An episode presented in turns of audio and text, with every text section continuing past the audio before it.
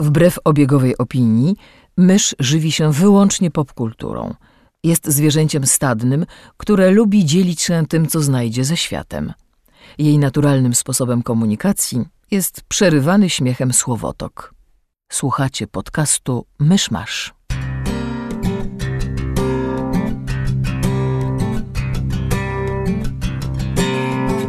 Gospodarzami podcastu Myszmasz są Krzysiek Ceran, redaktor portalu Avalon. Kamil Borek ze studia Kobart. i Mysz, autorka bloga Mysza Mówi. Drodzy słuchacze, jest poniedziałek, 24 sierpnia 2015 roku. Rocznica wybuchu Wezuwiusza, który zniszczył Pompeję i przyległości. Tak to optymistycznie. Zapraszam do 107 odcinka podcastu Myszmasz. Że powinniśmy uczcić tę rocznicę minutą ciszy. Okej, ale... No wiesz co, w minucie ciszy takie rzeczy. Nie, nie.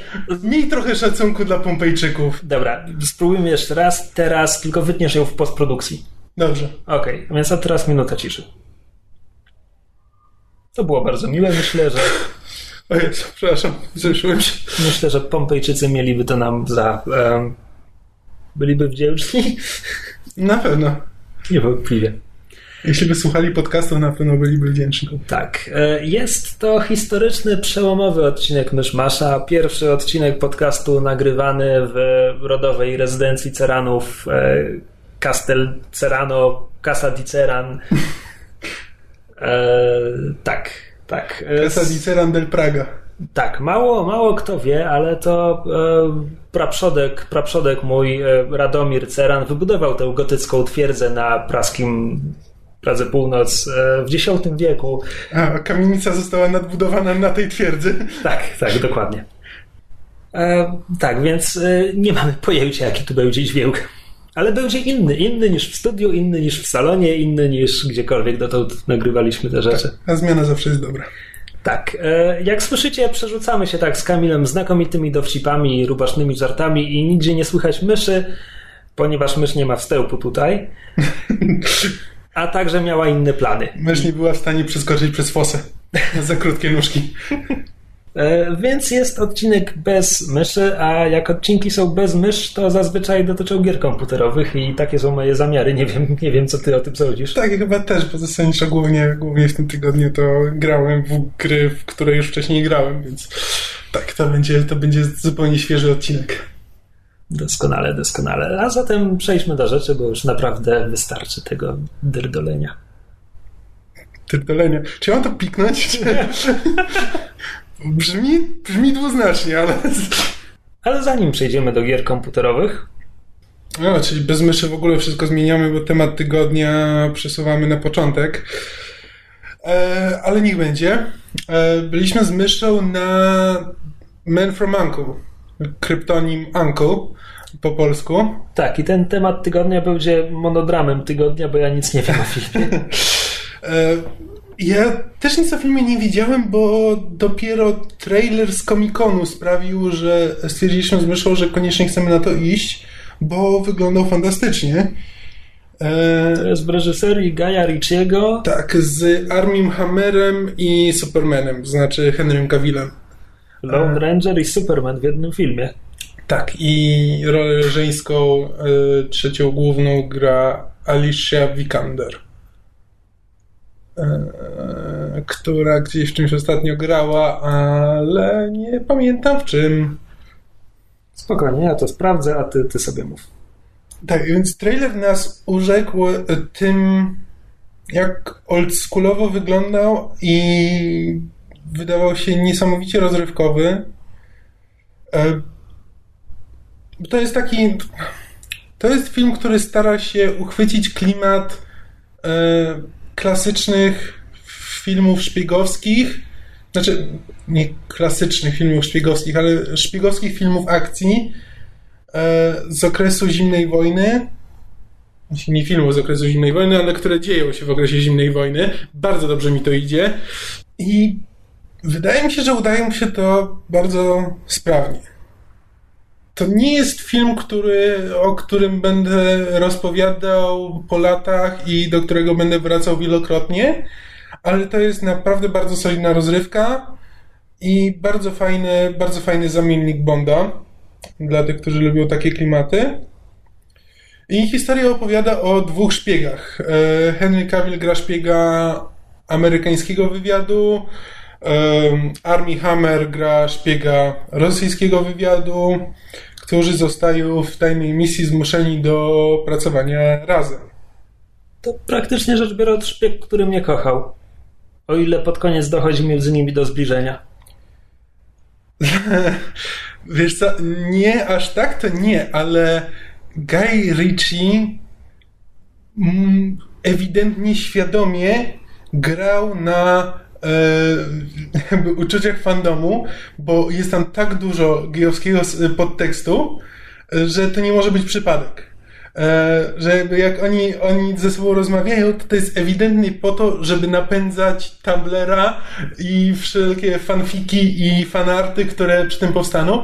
I podobno to zadziałało. Z tego, co mysz mi mówiła, rzeczywiście w internecie pojawiło się bardzo dużo e, właśnie fanowskich przeróbek i e, różnych fanfików, fanartów, które przedstawiają właśnie Armiego Hammera i Henry'ego Cavilla e, w niedwuznacznych sytuacjach.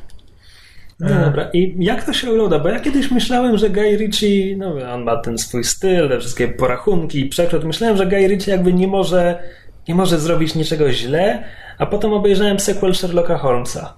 I tak, tak mnie wyleczył z miłości do Guya Ritchiego ten film że teraz... Wiesz co, nie, aż nie pamiętam sequela do Sherlocka Holmesa. Co, bo po prostu tak um, wyolbrzymiony, miał tak rozwalone tempo. Jezu, czy to, to, tam to jest było... to ze Stephenem Fryem. I tam było to y, wiktoriańskie Wi-Fi? E, czy tam jakieś nie, nie wiktoriańskie, ale e, jakaś technologia e, znaczy, połączenia bezprzewodowego, czy to było techno, jeszcze w jedynce? Technologia radiowa to jest jeszcze w jedynce. Jest jeszcze w jedynce. która znika i zupełnie się nie pojawia w dwójce, aczkolwiek miała, A, bo okay. o to chodziło, że w jedynce Moriarty siedzi za kurtyną i manipuluje Rachel McAdams, żeby ona ukradła mu to radio, po czym nie korzysta z niego w dwójce, choć było to jakby... Kompletnie nie będę tego filmu. No, e, nieważne, więc nie będę no, nieważne, to był zły film. Znaczy- Pytanie, czy Man from Uncle jest dobrym filmem? Jest dobrym filmem. Jest bardzo dobrym filmem rozrywkowym i e, nie nudzi. I cały, cały czas coś się dzieje. E, zagrany, zagrany jest bardzo dobrze. Rzeczywiście e, jakby Henry Cavill i Armie Hammer grają takie przeciwieństwa. Znaczy e, Henry Cavill gra... Obaj są przystojnymi, dobrze zbudowanymi mężczyznami okay. z mocno zarysowaną szczęką. Widzę, że są swoimi kompletnymi przeciwieństwami. E, na materiałach, na materiałach marketingowych oni rzeczywiście czasami jak są jeden, jeden przy drugim, to gdyby nie to, że jeden jest w garniturze, a jeden w takich bardziej e, roboczych ciuchach, to e, z twarzy czasami mi się myli no, autentycznie. E, ale nie, bardziej chodzi o charakter. Znaczy, to nie jest jakby charakterologia jakaś bardzo skomplikowana, e, bo Henry Cavill gra opanowanego takiego dżentelmena, mimo że jest Amerykaninem, no to gra e, dżentelmena, uwodziciela, który jakby jest cały czas spokojny. Znaczy nic go nie wytrąca z równowagi, co by się nie działo, on, z, on jest spokojny, opanowany i to wręcz do przesady momentami. Jest jedna, jest jedna bardzo że interesująca scena, e, w której tak dzieje się bardzo, bardzo dużo dzieje się w tle, a Henry Cavill sobie po prostu je lunch e, w tym momencie, a w tle dzieje się cała scena akcji dosyć, e, dosyć poważna. Mm. Natomiast Armie Hammer jest rosyjskim szpiegiem, o którym tam się dowiadujemy. Gdzieś tam jest powiedziane, że miał jakieś ataki psychotyczne i jest głównie kieruje nim duma. Znaczy nie potrafi, jeśli na przykład tam w którymś momencie misja wymaga od niego, że powinien przegrać walkę, to jakby każde, każda komórka jego ciała nie pozwala mu, e, nie pozwala mu przegrać i jest taki bardzo macho e, i zasadniczo lubi walczyć, bardzo pobudliwy. E, no i to się głównie na tym, ale to, to nie jest to nie, nie służy te, takiemu bardzo ogranemu spięciu ich przeciwko sobie. Znaczy oni się, oni mają taką standardową relację, że nie lubią się, ale powoli, powoli zaczynają się szanować. E, ale jakby te, te różnice między nimi to nie jest tak, że cały czas, cały czas e, to jakoś tam się ściera do znudzenia, tylko one po prostu tam są, e, jakby powodują tymi postaciami zazwyczaj jakby wracają przy fragmentach filmu, które jakby nie jest bezpośrednio związane z główną fabułą. To nie jest tak, że wszystko się, wszystko się zasadza na tych różnicach charakteru, tylko bardziej film, film po prostu stara się trzymać swoją fabułę, a postaci, postaci mają swoje życie gdzieś tam obok. No dobra, czyli hmm. dobry film akcji z silnym podtekstem homoerotycznym. Coś jeszcze w nim jest, czy to już jest film w pigułce? Znaczy, on jest bardzo podobny do właśnie do Sherlocka Holmesa. Znaczy jest e, do pierwszego e, przynajmniej. Jest e, lekko przestylizowany.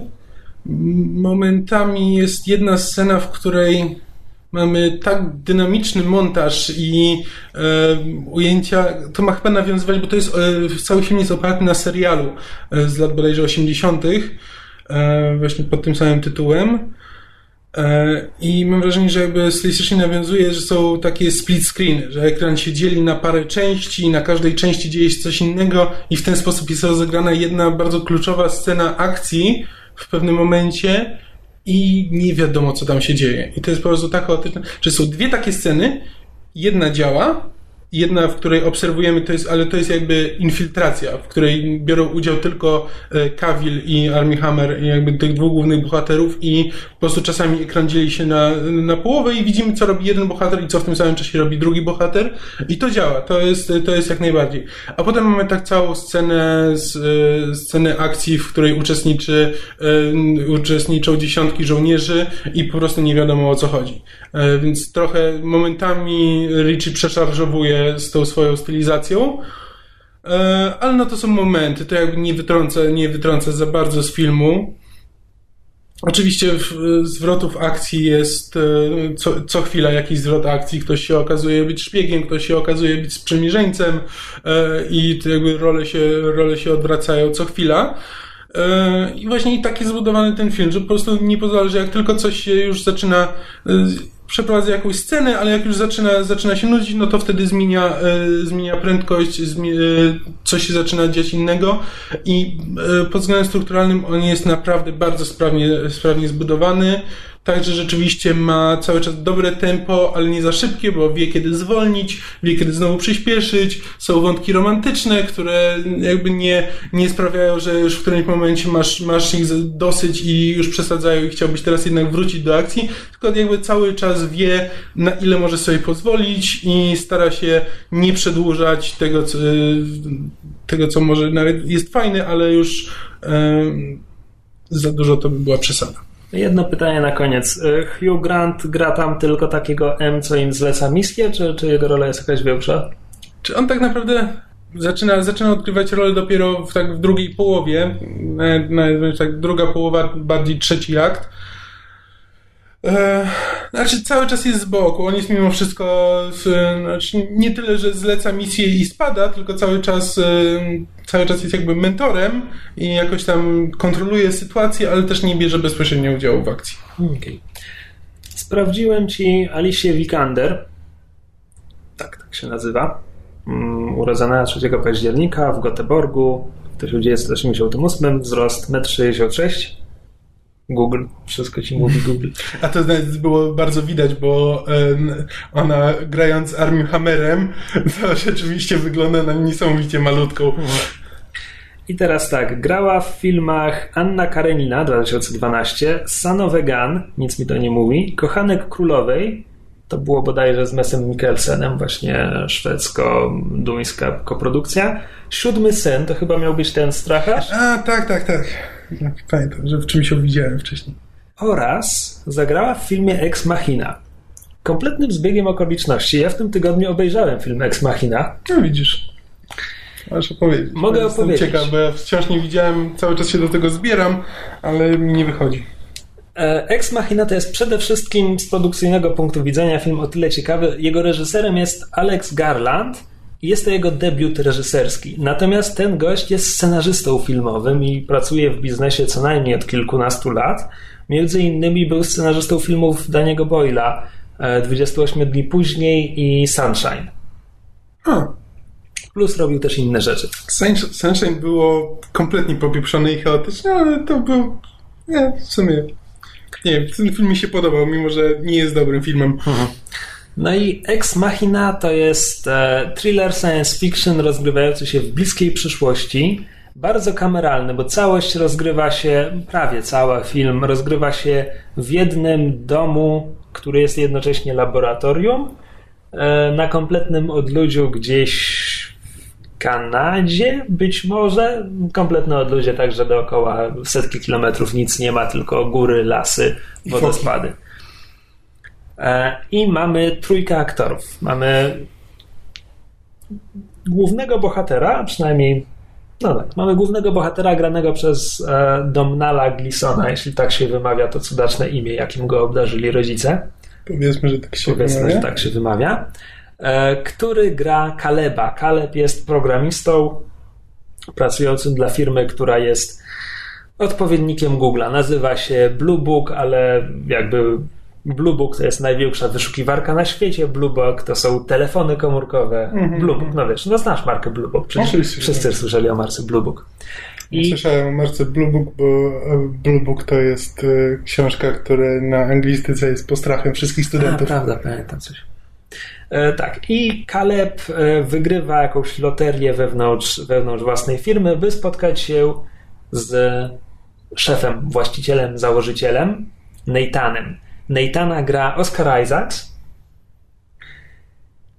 I na początku to jest po prostu spotkanie tych dwóch takich bardzo różnych ludzi, no bo Domhnall Gleeson jest takim, no takie chucherko, widać, że to jest taki informatyk, tak nie bardzo do ludzi się garnie, a z kolei Oscar Isaacs, jak pierwszy raz go widzimy, ostrzyżony na jeża, ma taką hipsterską brodę, jest w podkoszulku, jest spocony, właśnie tam, nie wiem, podciąga się albo okłada worek treningowy, więc od razu na starcie jest taka wizualna, ogromna różnica między nimi. E, Plus też potem wychodzą oczywiście charakterologiczne. I okazuje się, że to nie jest taki byle sobie konkurs, żeby spotkać się z właścicielem firmy. Właściciel firmy ma zadanie dla Kaleba. Albowiem w tym położonym na odludziu domu, który jest jednocześnie laboratorium, Nathan pracuje nad sztuczną inteligencją. I Domhnall Gleeson ma przeprowadzić na tej sztucznej inteligencji test Turinga, który jest oczywiście przytoczony, wyjaśniony w filmie, że chodzi o to, że rozmówca rozmawia nie wie z kim. Jeśli nie jest w stanie powiedzieć, że to z kim rozmawia to komputer, to komputer przeszedł test Turinga, w sensie jest nieodróżnialny od człowieka pod względem mowy przynajmniej. Przy czym test Turinga zostaje przywołany tylko po to, żeby tam w następnej scenie wyraźnie powiedzieć, że to, co oni robią w filmie, to wcale nie jest test Turinga. Ponieważ Kaleb zostaje posadzony na fotelu w szklanym pomieszczeniu, a po drugiej stronie szyby pojawia się e, Alicia Vikander grająca androida mm, Eve, boda Awe, przepraszam, Awe. E, I Awa jest robotem sztuczną inteligencją, a może nie, nie wiemy. No, po, po to tu jest Kaleb, żeby przeprowadzić na niej test Turinga. Tylko rozmawiają twarzą w twarz, więc on widzi, że rozmawia z robotem, a mimo to ma, ma się przekonać, czy przypadkiem jest to świadoma sztuczna inteligencja, czy nie. To strasznie brzmi podobnie. Ja mówiłem w którymś momencie o tym filmie, tylko że już zapomniałem, jak się nazywa. Ale był właśnie taki film z e, Black Canary, z, z Arrowa. Nie pamiętam, jak się ta aktorka nazywa. E, I nie pamiętam, jak się film nazywa. Też coś z, Machine ma w, w tytule. Ale właśnie dokładnie zaczyna się od, właśnie od testu Turinga i o tym i, e, no właśnie dziewczynie, dziewczynie androidzie, e, które próbują, próbują właśnie ustalić, czy ona ma sztuczną inteligencję, czy nie. Nieważne, przepraszam, że ci przerwałem. Fascynująca To- dygresja. Ty, ty, tyle rzeczy się dowiedziałem. Nie, po prostu strasznie, strasznie mi to przypomina inny film i e, no, jestem ciekaw, gdzie, gdzie odchodził od tego. No, No dobrze. E, Klucz do Ex Machiny leży w tym, że dość szybko Nathan zaczyna, nie Nathan, Caleb, Domhnall Gleeson, nasz bohater, zaczyna mieć podejrzenia co do całej sytuacji. Nie jest pewien, czy Nathan jest wobec niego szczery. E, Plus do tego jeszcze potem dochodzą jeszcze bardziej paranoiczne rzeczy. Nie będę mówił konkretnie o co chodzi. I tak, i całość rozgrywa się właśnie pomiędzy tą trójką. Tak naprawdę tam są inni aktorzy, ale ich role są mikroskopijne. Jest jeszcze jedna aktorka, która ma większą rolę, ale się nie odzywa przez cały film. Okej. Więc e, tak. I teraz tak, na papierze to jest bardzo fajny film. Okej. Okay. Znaczy, że co, że to by było na przykład dobre opowiadanie? No, nawet nie wiem, bo jakby jak na opowiadanie, to to nie jest szczególnie unikalne po, Aha, w temacie. Android, sztuczna inteligencja, czy jest człowiekiem, czy nie, a jeśli jest to, co to znaczy i jakie ma prawa. Właśnie jakby... dlatego ja wspomniałem o tym, tym filmie, bo on po prostu cały czas jak o nim słyszę, to słyszę, wszyscy oni mówią bardzo dobre rzeczy, a jakby jak słyszę po prostu o tam elementach fabuły, to mam wrażenie, że to że jak na razie nie, nie słyszałem o tym filmie nic, co by e, jakby odróżniało się od e, innych takich indie science fiction właśnie filmów ze sztucznej inteligencji. A pozwól, że wyjaśnię o co mi chodzi, że to jest dobry film na papierze. Ponieważ w realizacji tak bardzo widać, że Alex Garland jest debiutującym reżyserem. Bo po pierwsze, on jest reżyserem i scenarzystą tego filmu, więc jak reżyser sobie sam reżyseruje własny materiał, to potem jest mu żal cokolwiek wyciąć przy montażu. Tak. E, I są sceny, bez których ten film by się mm, mógł obejść. Poza tym są pewne zagrania, których nie rozumiem. To znaczy, postać Oscara Isaacsa jest w zasadzie od samego początku ukazywana w sposób wręcz demoniczny. To znaczy, on siedzi po nocach w ciemności, wiesz, w cieniu, także, także go nie widzisz i dopiero, dopiero jak się odzywa do bohatera, to się wszyscy orientują, że on tam w ogóle jest. A, no po prostu są tak dziwne zagrania, że od początku praktycznie widz ma mu nie ufać, mhm. co jakby wzmaga nieco tę paranoję, to poczucie paranoi, które czuje sam Kaleb, tak? To te, też czujesz, że no jak, no przecież ten facet jest taki demoniczny. Sprawia, że zaczynasz się spodziewać zaraz, może to będzie jak jakiś scooby że ten, co wygląda na tego groźnego, tak naprawdę wcale nie jest groźny. I to do pewnego stopnia jest prawda, a do pewnego nie, bo z jednej strony ostatecznie okazuje się, co się ostatecznie okazuje, jak mogę to powiedzieć tak, żeby nie powiedzieć, jak film się kończy. Z jednej strony okazuje się, że podejrzenia Kaleba wobec Neitena były nieuzasadnione, z drugiej strony Nathan dopuszczał się jeszcze gorszych rzeczy, niż moglibyśmy podejrzewać po tym, jak jest pokazywany. Okej, okay, interesujące. Tak, e, w związku z czym kompletnie nie rozumiem tego sposobu przedstawiania postaci. Potem mamy jeszcze takie skakanie między nastrojem, między jakimś poczuciem zagrożenia, a kompletną farsą. I znowu nie mówiąc za, za wiele, e, scena dyskotekowa. Jeśli ktoś widział film, to myślę, że kojarzy scenę dyskotekową i pewnie tak jak ja drapie się po głowie i zastanawia, czy.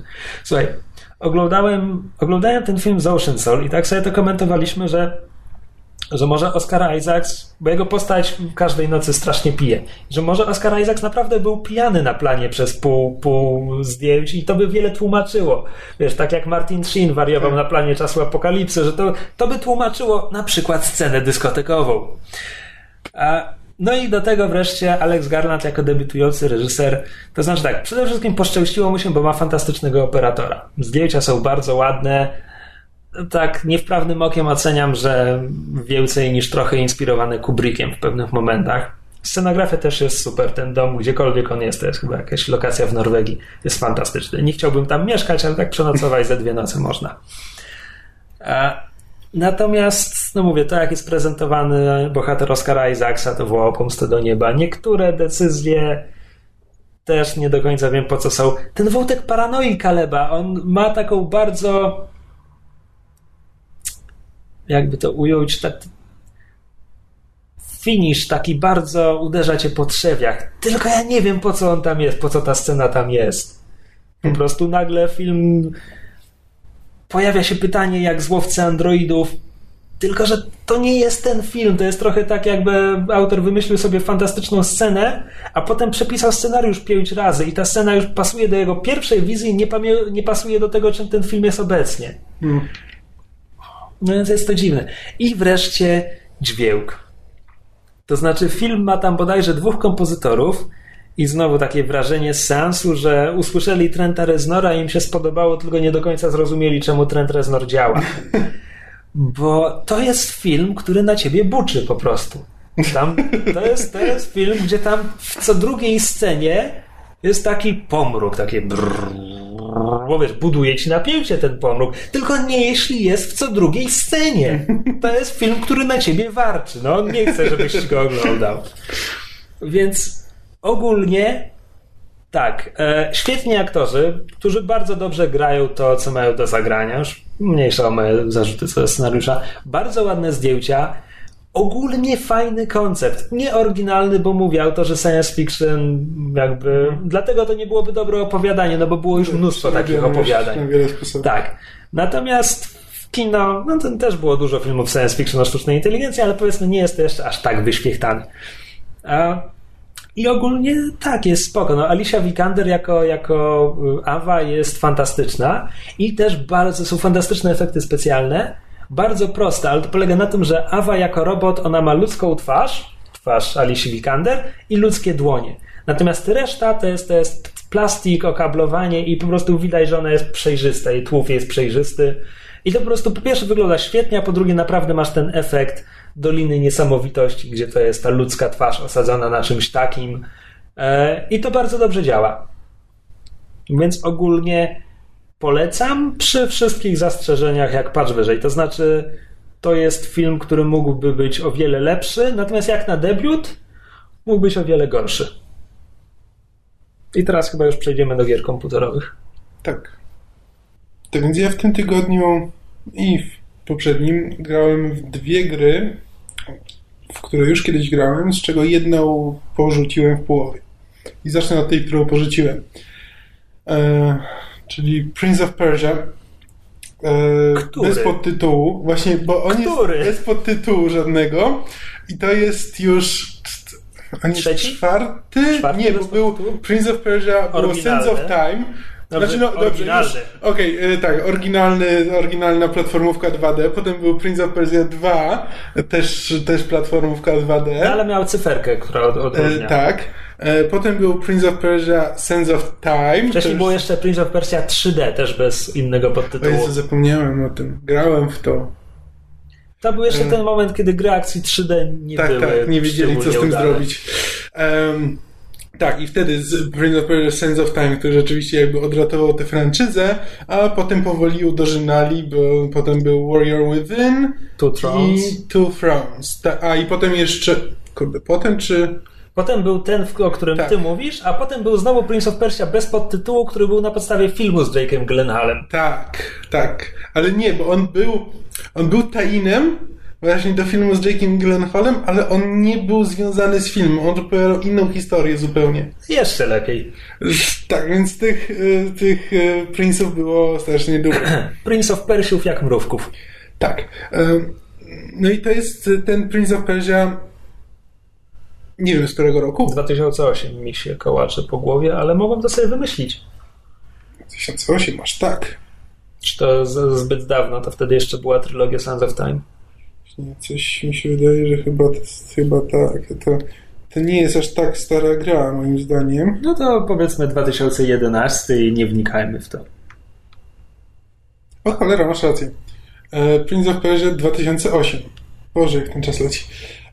Tak, i to jest taki moment w sumie w grach, w którym twórcy tej gry i w ogóle to był trend wtedy, że, który jakby postępował, że gracz ma nie przegrywać.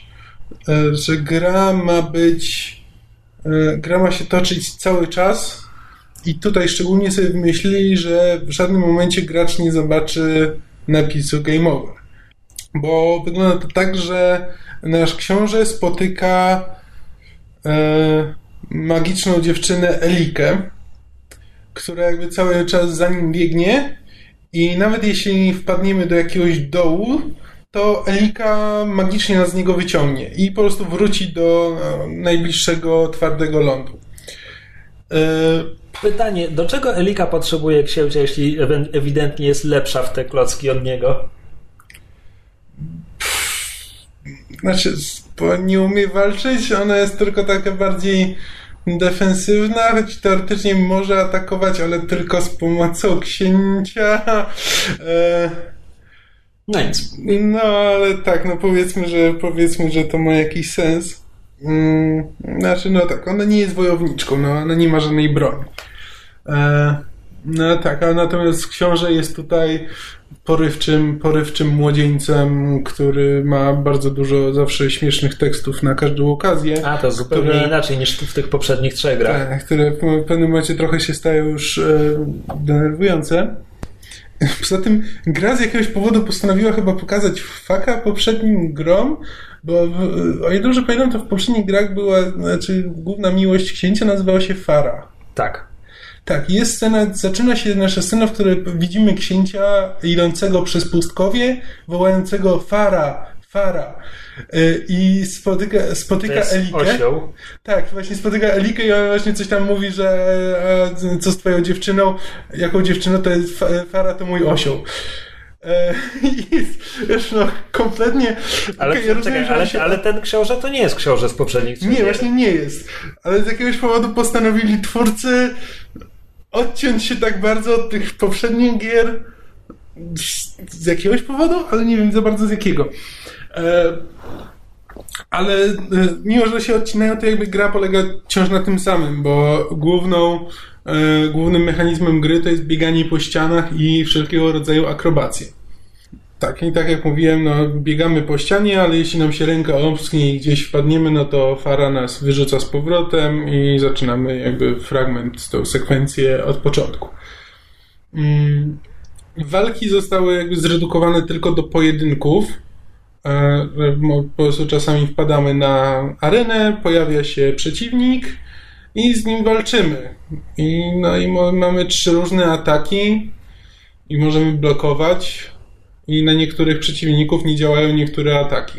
I to jest zasadniczo cała mechanika walki, e, która jakby dosyć szybko się nudzi. Znaczy, e, i tak gra tutaj oferuje takie rozwiązanie, że jeśli odpowiednio szybko dobiegnie, znaczy jeśli uda ci się pokonać e, tam sekwencję tą parkurową, akrobatyczną, odpowiednio szybko, nie wpadając nigdzie, to możesz zatrzymać pojawianie się potwora, zanim się jeszcze pojawi. Czyli może w ogóle nie dojść do walki, jeśli, bardzo, jeśli dobrze ci idzie bieganie po ścianach. Czekaj, czyli jeśli bardzo dobrze grasz w tę grę, twoją nagrodą jest możliwość ominięcia fragmentu gry. Tak, To dziwny pomysł. tak. E, Znaczy, ogólnie nie brzmisz zbyt entuzjastycznie mówiąc o tej grze. Właśnie, wiesz co, ja bardzo dobrze pamiętam i, chyba popełniłem W błąd, sensie że bardzo dobrze wróciłem. wspominasz? Czy... Tak, że bardzo dobrze ją wspominam, ponieważ ja w to grałem tam na Xboxie, e, kiedy się po, po raz pierwszy pojawiła i spędziłem przy niej całą noc. Znaczy to nie to, że sama gra mnie tak wciągnęła, tylko akurat nie było nikogo w domu, miałem, były wakacje i po prostu siedziałem całą noc grając w gry na Xboxie i rzeczywiście grałem w tego... Ach, szalona młodość. Tak, grałem w tego Prince'a. Em, tylko to jest taka gra, która tak naprawdę jest wygaszaczem ekranu, bo właśnie nie wymaga od ciebie bardzo dużo. Znaczy niektóre fragmenty te akrobatyczne rzeczywiście są trudne i trzeba było do nich podchodzić parę razy. Ale, no ale wiesz, że nic złego cię nie spotka, no po prostu trochę się cofniesz i spróbujesz jeszcze raz, tym razem już wiedząc, gdzie czyha zagrożenie i przejdziesz to tym razem lepiej. Gra jest bardzo ładnie narysowana, bo jakby cała, cały świat gry jest otwarty, podzielony na cztery krainy, w których każda z krain tam ma, jest podzielona na kolejne cztery obszary. Przy czym każda każda z krain ma swojego bossa i każda z tych krain rzeczywiście ma swój charakterystyczny wygląd, który jest bardzo ładny, one są bardzo ładnie zaprojektowane i przez to, i dlatego to przez to się fajnie biega i jak to, z- ja w to grałem za pierwszym razem, to po prostu grałem dla ładnych widoków, dla tego jak ta gra jest e, zaprojektowana e, i po prostu dla, dla samego artyzmu. Pytanie, ile stracę, jeśli po prostu obejrzę sobie tę grę na YouTubie, a nie zagram w nią sam? Niewiele. I to chyba jest podsumowanie. No właśnie, i o to chodzi, dlatego ja tę grę porzuciłem, bo szczególnie jeśli gra się w nią po raz drugi, to ona nie oferuje nic ciekawego i nic, nic nowego, czego bym wcześniej nie widział e, i już nie było sensu. E, Ja przeszedłem w tym tygodniu czwarty epizod Life is Strange, czyli epizodycznej gry przygodowej studia Don't Not, o której mówiłem już trzy razy, bo spodobała mi się i gram za każdym razem tam co miesiąc jak się ukazuje kolejny, kolejny epizod, to chętnie do niej siadam. I tak jak przy poprzednich trzech epizodach, teraz też mógłbym narzekać na to, co w tej grze nie działa, jak tam czasem gameplay. To jest tak, twórcy mają ten mechanizm cofania czasu i sami nie wiedzą, co z nim zrobić. I to widać w każdym epizodzie, więc mógłbym na to narzekać. Mógłbym narzekać na dialogi, które czasami brzmią bardzo dziwnie, a tutaj jeszcze na dodatek aktorzy się nie popisali i oraz, oraz e, postprodukcja, bo mamy finał tego epizodu rozgrywa się na hucznej imprezie młodzieżowej z nagłośnieniem i kompletnie tego nie słychać po dialogach. Znaczy w ogóle nie słychać, żeby, żeby ci ludzie byli właśnie na imprezie i musieli choćby podnosić głos mógłbym też narzekać na mechanizm rozmów, gdzie wiesz, masz podane hasło, krótkie hasło, które jest tematem, tylko nie masz pojęcia, co twoja bohaterka powie, kiedy wybierzesz to hasło.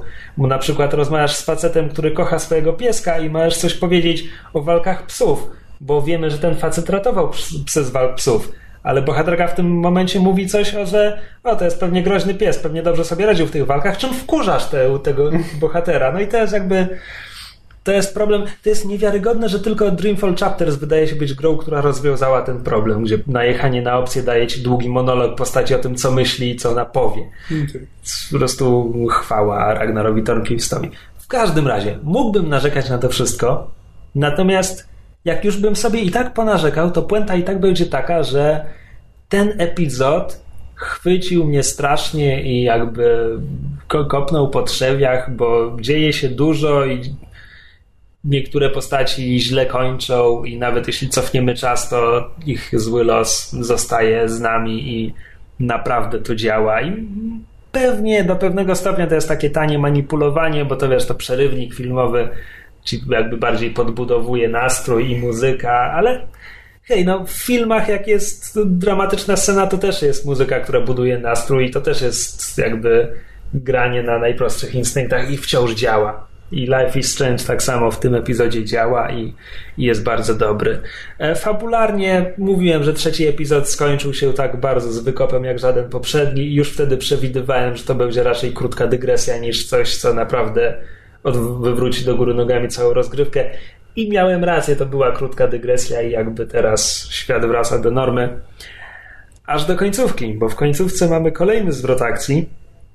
Tym razem rodem z thrillerów czy horrorów czy kryminałów i to tych trochę słabszych. To znaczy, przez cały czas mamy podejrzanego, który chyba faktycznie robi coś złego, ale teraz nie mamy 100% pewności, bo prawdziwym winowajcą jest ta postać. E, słuchacze nie widzą, ale teraz pokazuję gdzieś zupełnie obok.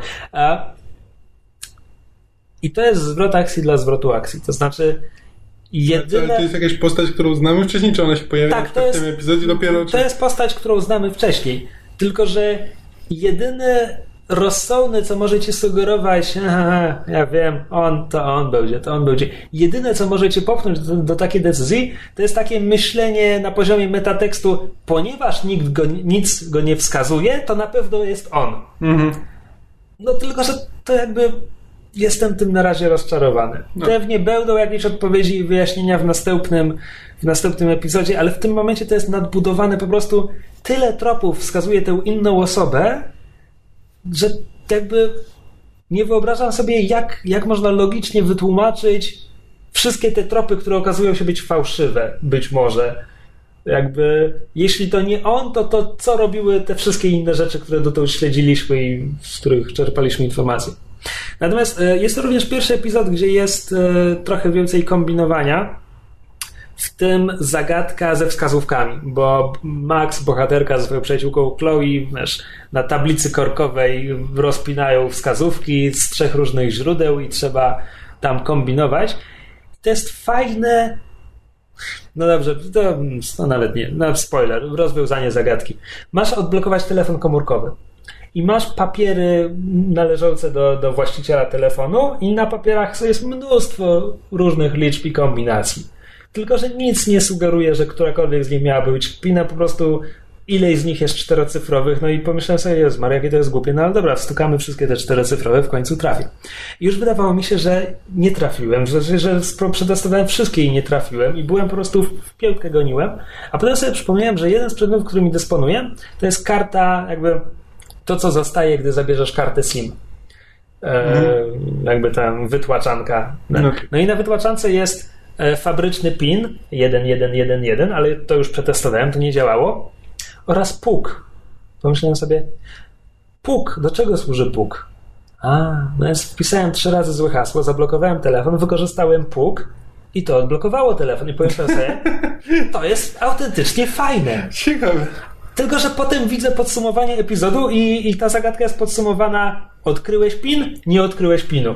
W sensie, jak odkryć pin? No jeśli ma 15 czterocyfrowych liczb. Jeśli tam było, jeśli tam było sprytne rozwiązanie, a nie tylko metoda prób i błędów, to naprawdę nie wiem, jakie ono było.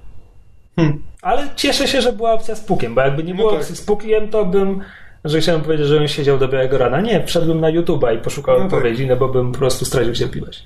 W każdym razie, mniejsza z tym, no ogólnie został tylko jeden epizod, a ujmę to tak, historia może się rozsypać na bardzo wiele sposobów i będę naprawdę pod wrażeniem, jeśli zakończenie będzie miało ręce i nogi, ale nawet jeśli nie będzie go mia- ich miało, to mm, jestem zadowolony, że, że gram w Life is Strange, bo to jest naprawdę fajna gra, jakby w tej w tym podgatunku przygodówek a la Telltale autentycznie moim zdaniem bije Telltale'a na głowę. Jest, jest po prostu ciekawsza pod każdym względem.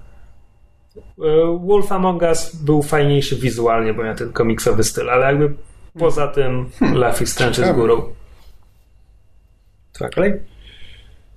Dobrze, to znowu przechodzimy do gry sequela, który nazywa się tak samo jak pierwsza gra serii i nie ma podtytułu, czyli Devil May Cry, który jest sequelem do serii Devil May Cry. Masz, masz na myśli DMC. Tak, znaczy tak, bo używa DMC Devil May Cry. Chyba taki jest pełny tytuł, czy coś takiego. Naprawdę pełen tytuł to jest DMC pod tytuł Devil May Cry? Ależ to jest głupie. Nieważne, mów, mów, mów. E, tak, tak, tak to się nazywa. DMC dwukropek Devil May Cry. E, To głupie. Tak. To jest reboot serii. Mm, Znaczy mamy wciąż tego samego bohatera, Dantego, tylko że tym razem poznajemy go jako młodego chłopaka, który jednak już ewidentnie walczył wcześniej z demonami. To nie jest jego pierwsze, pierwsze starcie. E, Dante jest Nefilimem, pół aniołem, pół demonem. Oczywiście. E, ma brata Virgila. Oczywiście. Czy Virgila. Znaczy, gry z serii Devil May Cry, no to były japońskie e, slashery. E, czyli zręcznościówki, zręcznościówki z dużą ilością walki. I one miały bardzo skomplikowane kombosy. Znaczy w każdej grze miałeś kilka broni, które mogłeś tam w przedmisją albo tam w konkretnych momentach misji mogłeś zmieniać tę broń. Każda broń miała osobne kombosy, e, których się trzeba było nauczyć, bo był też miernik stylu i miernik stylu wpływał, jakby oceniał ci po, po każdej po każdej misji i od tego dostawałeś tam bonusy, bonusowe doświadczenie i jakieś tam tego typu rzeczy. E, i teraz przy Devil May Cry jakby robiła inna firma, że y, Capcom przekazał to studiu Ninja Fury, e, które tam wcześniej miało ze dwie, dwie też takie bijatyki mm, chodzone już za sobą. E, I Ninja Fury zrobiła z tego znacznie bardziej amerykańską grę. Znaczy, gdzie e, też masz mnóstwo broni, ale możesz je zmieniać płynnie nawet w trakcie walki.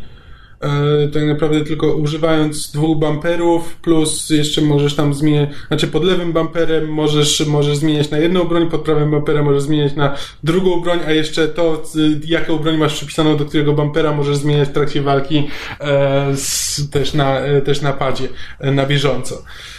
E, I też każda broń ma te same kombosy. Znaczy, jak już się nauczysz wszystkich e, jednego kombosa z brońmi przypisanymi do prawego triggera, no to już wszystkie te broni będą używały tych samych kombosów. E, Więc Coś mi Czy- mówi, że prawdziwi fani serii nie lubią tej nowej wersji. podejrzewam, że tak. Podejrzewam, że znaczy jest to znacznie uproszczone, bardzo zam- zamerykanizowane. Ale ta walka jest i tak bardzo satysfakcjonująca. Znaczy, rzeczywiście to przełączanie się między, między brońmi na bieżąco, co sprawia, że jakby możesz dostosować odpowiednią broń do odpowiedniej sytuacji, no bo niektóre bronie są lepsze na grupy przeciwników, inne bronie są lepsze na pojedynczych, e, niektóre bronie tam działają tylko przeciwko konkretnym przeciwnikom i po prostu zmieniasz to na bieżąco, ale jest to na tyle łatwe, że jakby przychodzi to, przychodzi to w miarę naturalnie, gdzie jakby e, w poprzednich grach, no to musiałeś się po prostu nauczyć, wyrobić sobie pamięć mięśniową e, i, i się tego nauczyć wkuć na pamięć. Bo inaczej, no to można było te gry przejść, ale było to znacznie trudniejsze. E, I też nigdy jakby wysokich wyników nie osiągałeś. Natomiast tutaj jakby płynnie przechodzisz, nie musisz tego pamiętać, tylko to wszystko, e, wszystko ci jakby wchodzi w krew jakby te konkretne kombosy, tylko po prostu musisz teraz zadecydować, którą z tych broni e, do danej sytuacji się najlepiej nadaje, więc jak dla mnie jest to zmiana na lepsze i w tego Devil May Cry gra mi się znacznie lepiej niż w trójkę i czwórkę wcześniej, które, które są jedynymi grami z serii, które wcześniej grałem. Jedynkę i dwójkę ominąłem. E... Jakby jest bardzo fajny świat stworzony. E, lokacje są niesamowicie pokazane. Znaczy, wszystko się dzieje w tak zwanym limbo. Znaczy, demony wciągają Dantego za każdym razem do limbo, e, które jest po prostu takim. Mm, ale już o tej grze mówiłem w podcaście. e, tak, no jest odbiciem, odbiciem realnego świata, ale z udziwnionym. I często są odwrócone do góry nogami lokacje, różne dziwne rzeczy się tam dzieją. No i jakby sama gra próbuje być taką trochę satyrą na konsumpcjonizm i kapitalizm i e, to, jakie pranie mózgu z, robi nam, robią nam media. E, czym to nie jest subtelna satyra? Znaczy, to Kto by się jest... spodziewał, że Devil May Cry nie jest tak. subtelną tak, satyrą? To jest bardzo, bardzo mocno, e, bardzo mocno nakreślone. I prawdę mówiąc, w tym momencie grając tę grę po raz drugi, tak naprawdę po raz trzeci, to po prostu przewijam cutscenki, bo bo historia nie jest na tyle ciekawa, żeby, ten. Ale, ale właśnie system walki jest, moim zdaniem, jest niesamowicie satysfakcjonujący i nawet i jakby dostosowuje się do twojego stylu gry, no bo jest duża satysfakcja, kiedy uda ci się dojść do tego ratingu, bo masz system, który cię ocenia w skali e, amerykańskiej. Znaczy masz od D, oceny od D do A, mhm. po czym zaczynają się oceny S, SS i SSS. Ale to japoński e, tak. system oceniania. E, i właśnie dojście do tego SSS daje ci bardzo sporo, bardzo sporo frajdy i rzeczywiście trzeba żonglować brońmi, trzeba wykorzystywać e, wszystko, co masz, e, co masz w arsenale.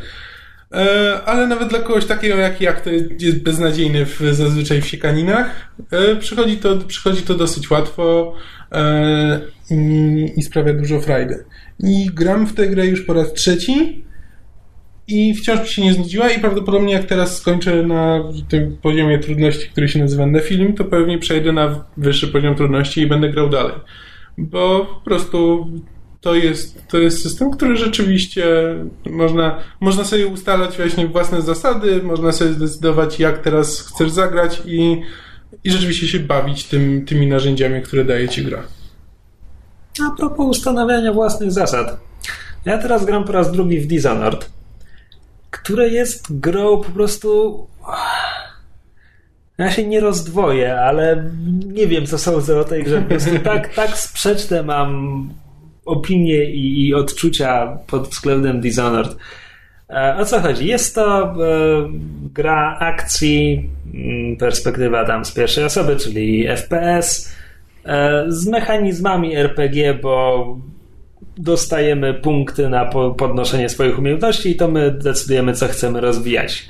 A nasz bohater, Corvo Alvano, Altano, jakkolwiek on się nazywa, egzystuje w świecie, który jest whalepunkiem, to znaczy mamy miasto na oko XIX-wieczne, gdzie są zaawansowane technologie napełdzane olejem wielorybim, e, czyli tak, taki steampunk bez pary.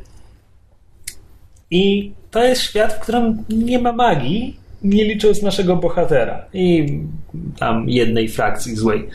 E, nasz bohater jest obiektem zainteresowania nieznajomego w oryginale outsidera, e, który jest jakimś frajerem. Ja tego tak nie lubię. On jest naj...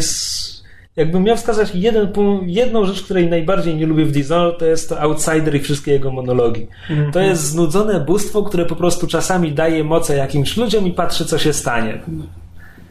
Gdyby on był tylko przy tym ciekawy, gdyby on był jak Q w Star Treku, gdyby on miał cokolwiek, ale on, bo, bo on jeszcze jest zagrany, tak, że on jest znudzony tym, co się dzieje. Tak. Gdyby on naprawdę był zainteresowany Korwą i jego działaniami. Nie, ale nie odgrywa jest... żadnej roli poza tak. tym, żeby wytłumaczyć mechanicznie, czemu mamy magię do tak. dyspozycji. Tak. Ale Outsider jest źródłem magii e, i daje Korwo różne umiejętności. Przede wszystkim podstawowy blink, czyli krótkozasięgowy tele, teleport, który jest podstawową umiejętnością do, do przemieszczania się w świecie tej gry.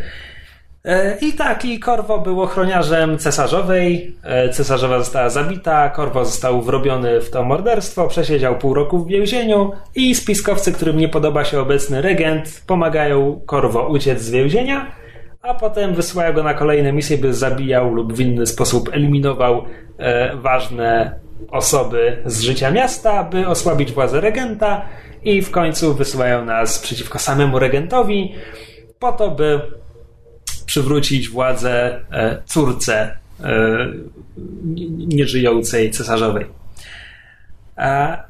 I Korwo jest zabójcą i w tym momencie gra, jakby praktycznie od samego początku gra pozwala na bardzo dużo swobody w wyborze stylu gry. Bo możemy przechodzić tę grę tak, jakby to był Hitman, czyli że będziemy się skradać, teleportować od cienia do cienia i zabijemy tylko nasz cel, albo w ogóle nikogo nie zabijemy, bo jest też opcja, zawsze jest opcja, że zamiast wyeliminować cel, możemy pozbyć się go jakoś inaczej. Sprawić, że stanie się wyrzutkiem we własnym zakonie, albo że para, para senatorów trafi do kopal z wyciętymi językami. Szczerze mówiąc, gra nam mówi, że oszczędzanie życia jest dobre, ale los, który spotyka niektóre cele jest tak, koszmarny, że naprawdę zabicie ich jest, jest e, łaskawszym wyjściem. E, albo jeśli jesteśmy tym znudzeni, możemy iść po prostu e, na rympał i walczyć ze wszystkim i dzięki naszym umiejętnościom zatrzymywać czas, przyzywać chmary szczurów, które będą wyżynać naszych przeciwników, zatrzymywać czas i wkładać ludziom do kieszeni miny rozrywające, no, można grać bardzo brutalnie. Albo można jakoś mieszać i łączyć, co nam bardziej pasuje. I pod tym względem to jest bardzo fajne, że gra daje nam tę swobodę, ale jak mówiłem, po prostu każdy, każda część tej gry to jest medal, co ma dwie strony, bo drugą stroną tego medalu jest to, że ta gra jest bardzo łatwa. I my naprawdę musimy narzucać sobie własne ograniczenia, żeby one stanowiły jakiekolwiek wyzwanie. Bo nawet jeśli powiemy sobie, OK, ja gram na cicho i bez przemocy, to teleport jest. Jeśli nie, po, nie dodamy sobie własnej zasady, że to ja nie będę używał tej magii, ja się nie będę teleportował, ta gra jest banalna. Bo teleportowanie się od cienia do cienia jest po pierwsze bardzo skuteczne, a po drugie możemy teleportować się nie tylko w tej jednej płaszczyźnie, tylko w trzech wymiarach. Możemy się też teleportować w górę, a to jest gra, w której strażnicy nigdy nie unoszą głów. Więc jeśli jesteśmy tylko metr nad nimi, jesteśmy absolutnie bezpieczni.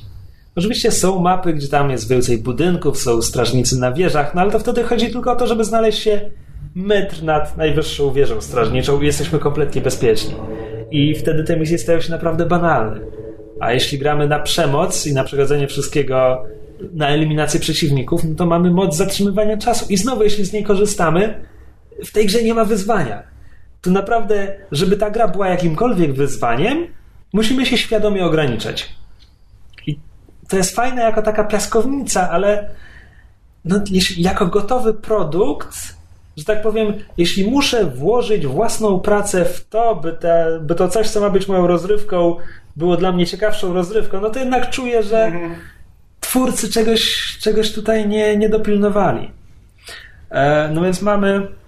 Co dalej? Mamy fabułę, która jest bardzo pretekstowa. Są fajne postaci. Autentycznie lubię niektóre postaci poboczne, nawet spośród przeciwników. Niektórzy są bardzo malowniczy. A jednocześnie zwrot akcji, który nadchodzi w połowie jest tak łatwy do przewidzenia, że Korwo musi być jakimś idiotą, że na to nie wpadł i się nijak nie zabezpieczył. Bo w połowie gry gra się zmienia i, i zmienia się trochę charakter naszych misji i tam dalej. Pierwsza połowa gry to jest bodajże tam pięć misji, gdzie mamy konkretnie idziesz tam, musisz wyeliminować ten cel i to są te poziomy, które najbardziej przypominają Hitmana, bo tam mamy dużą swobodę, możemy znaleźć jedną z kilkunastu dróg dotarcia do celu, wymyślić sobie, czy wyeliminujemy po cichu, czy bez zabijania, czy bardzo głośno. E, wiesz, można spędzić dużo czasu kombinując Hmm, mając granat i możliwość zatrzymania czasu, na ile sposobów mogę połączyć te dwie rzeczy? Więc naprawdę w tej piaskownicy można się bardzo dobrze bawić, tylko trzeba w to włożyć dużo własnej inwencji. A, no na pewno zaletą, która, która nie ma żadnej wady i po prostu autentycznie błyszczy i wyróżnia tę grę, e, świat. To znaczy kreacja świata, to miasto, jego charakter, mhm. to, że to jest rozpadające się społeczeństwo, gdzie tam są plagi, niektóre dzielnice miasta są zalane, a jednocześnie tam elita wciąż się bawi to jest super, plus to, że to jest ten, ten taki powiedzmy XIX, wczesny XX wiek, ta technologia, te okręty wielorybnicze, to jest po prostu to jest wszystko fantastyczne. A projektant tej gry nazywa się, chcę powiedzieć, Antonow, ale nie wiem, czy to przypadkiem nie jest szalony wynalazca z samej gry. Nie, szalony wynalazca z samej gry to Sokolow. A jestem prawie pewien, że projektant to Antonow, E, I on pracował też nad Half-Life'em drugim. E, I e, że tak powiem, można to. Tam rzeczywiście też budowanie świata było. Można, można to poznać, jeśli porówna się Stridery z Half-Life'a z Tolbojami z Dishonored. No, tak, tak. Tolboje to są takie stelaże mechaniczne, na których strażnicy kroczą, tak jakby ogromne, ogromne. Żurawie. Nie żurawie, chciałem powiedzieć, jak to się nazywa. No, można chodzić na akrobacie. Szczudła. szczudła, tak, takie ogromne mechaniczne szczudła z takimi pająkowatymi nóżkami. Więc y, to wygląda świetnie i klimat jest po prostu fantastyczny. I są tam pewne pomysły, e, serce. To jest kolejny prezent od Outsidera. Mm. Dostajemy serce, które mówi do nas głosem. Podpowiedź jest to głos, który słyszeliśmy wcześniej. E, I serce pozwala nam zdobywać informacje o otaczających nas ludziach, pomieszczeniach. I to jest fantastyczne, bo to jest to jest śmieszne, bo to jest gra, w której są te tak często wyśmiewane audiologii, mhm. nagrywane tam na fonogramach, na dziurkowanych kartach, które po prostu możemy uruchamiać i słuchać, jak ktoś nagrywał swoje przemyślenia na temat. Co jest oczywiście takim sztucznym sposobem przekazywania informacji o świecie, no bo kto normalny to robi, tak jakby mhm w, w, fikcji innego typu, powiedzmy, powiedzmy w serialu kryminalnym, to zaakceptuje jeszcze, że koroner przeprowadzając sekcję faktycznie wygłasza na głos te uwagi do dyktafonu, no bo raczej nie zdejmie teraz zakrwawionych rękawic i nie będzie tego notował. Ale to jest jakby bardzo trudno sobie mi wyobrazić okoliczności, w których ktoś prowadzi audiolog i, i ma to sens. Więc oczywiście mamy audiologii w tej grze i one nie mają tu sensu tak samo, jak nie mają sensu w prawie każdej innej grze, a jednocześnie mamy serce, które jest znakomitym, jakby organicznym sposobem przekazywania nam informacji o świecie i tak jak audiologii zależy tylko od nas. Tylko od nas zależy, czy będziemy klikać to serce, czy tak samo jak tylko od nas zależy, czy będziemy uruchamiać i słuchać tych nieszczęsnych audiologów i to jest dla mnie ciekawe, że tak fajny sposób na przekazywanie tych informacji i tak głupi sposób na przekazywanie tych informacji znalazły się w tej samej grze. I to jest dla mnie Dishonored w pigułce, to znaczy tam jest tyle dobrego, i jednocześnie tyle, może nie złego, ale. Głupiego. Tak, tak. Tak. Źle pomyślonego ewentualnie. Ewentualnie. Ale to wciąż jest fajna gra. To wciąż jest fajna gra i przede wszystkim ze względu na świat i klimat jest bardzo unikalna. Tak. Po prostu biorąc pod uwagę, ile jest gier akcji, nawet gier akcji, które opierają się na tym samym, znaczy, że mamy, wiesz, mamy broń i specjalne umiejętności, no to jakby mhm. w tym momencie to jest już prawie każda gra akcji. Tak. E, ale ile z nich toczy się w takim świecie? Więc tak, Dishonored fajny jest. No i oczywiście zacząłem teraz grać drugi raz, bo ogłoszono sequel i postanowiłem, że to przecież była fajna gra i chciałbym sobie przypomnieć przed sequelem. W tym specjalnym odcinku, który nie wiem jak będzie brzmiał, to już wszystko, bo może się okazać, że tutaj na przykład nas nie słychać i słychać moich sąsiadów e, z kamienicy naprzeciwko, jak krzyczą i w ogóle to będzie wtedy dziwny odcinek. Może być ciekawszy niż większość. Może. nie, niewykluczone. Tak, albo te samoloty, co tu buczą, albo te dzieci, co się bawią na podwórku. Może powinien był zamknąć okna, zanim zaczęliśmy nagrywać, tak sobie teraz myślę. Żebyśmy się podusili. Też prawda. Tak, więc e, z tych powodów nie będziemy przedłużać tego odcinka zanadto. E, mysz na pewno bardzo żałuje, że jej tu nie było, ale ten. Zresztą kto wie, ja tam nie znam myszy. Tak, nagrywaliśmy dzisiaj również e, kolejny specjalny projekt, który nie wiadomo kiedy ujrzy światło dzienne, dniowe, dnia, światło dnia, żywe światło dnia. Dobra szansa, że jeszcze w tym tygodniu. No proszę. E, więc tak, więc to będzie taki, taki maciupki, nawet nie zwiastun, tylko taka tantalizująca zapowiedź. Totalizująco mówisz. Hej, to z greki. Słuchaliście podcastu Myszmasz. Możecie nas znaleźć na myszmasz.pl lub polubić nasz fanpage na Facebooku. Możecie nam także wysłać maila na myszmaszpodcast.gmail.com Jeśli do nas napiszecie, będziemy szczęśliwi jak mrówka jad na wrotkach.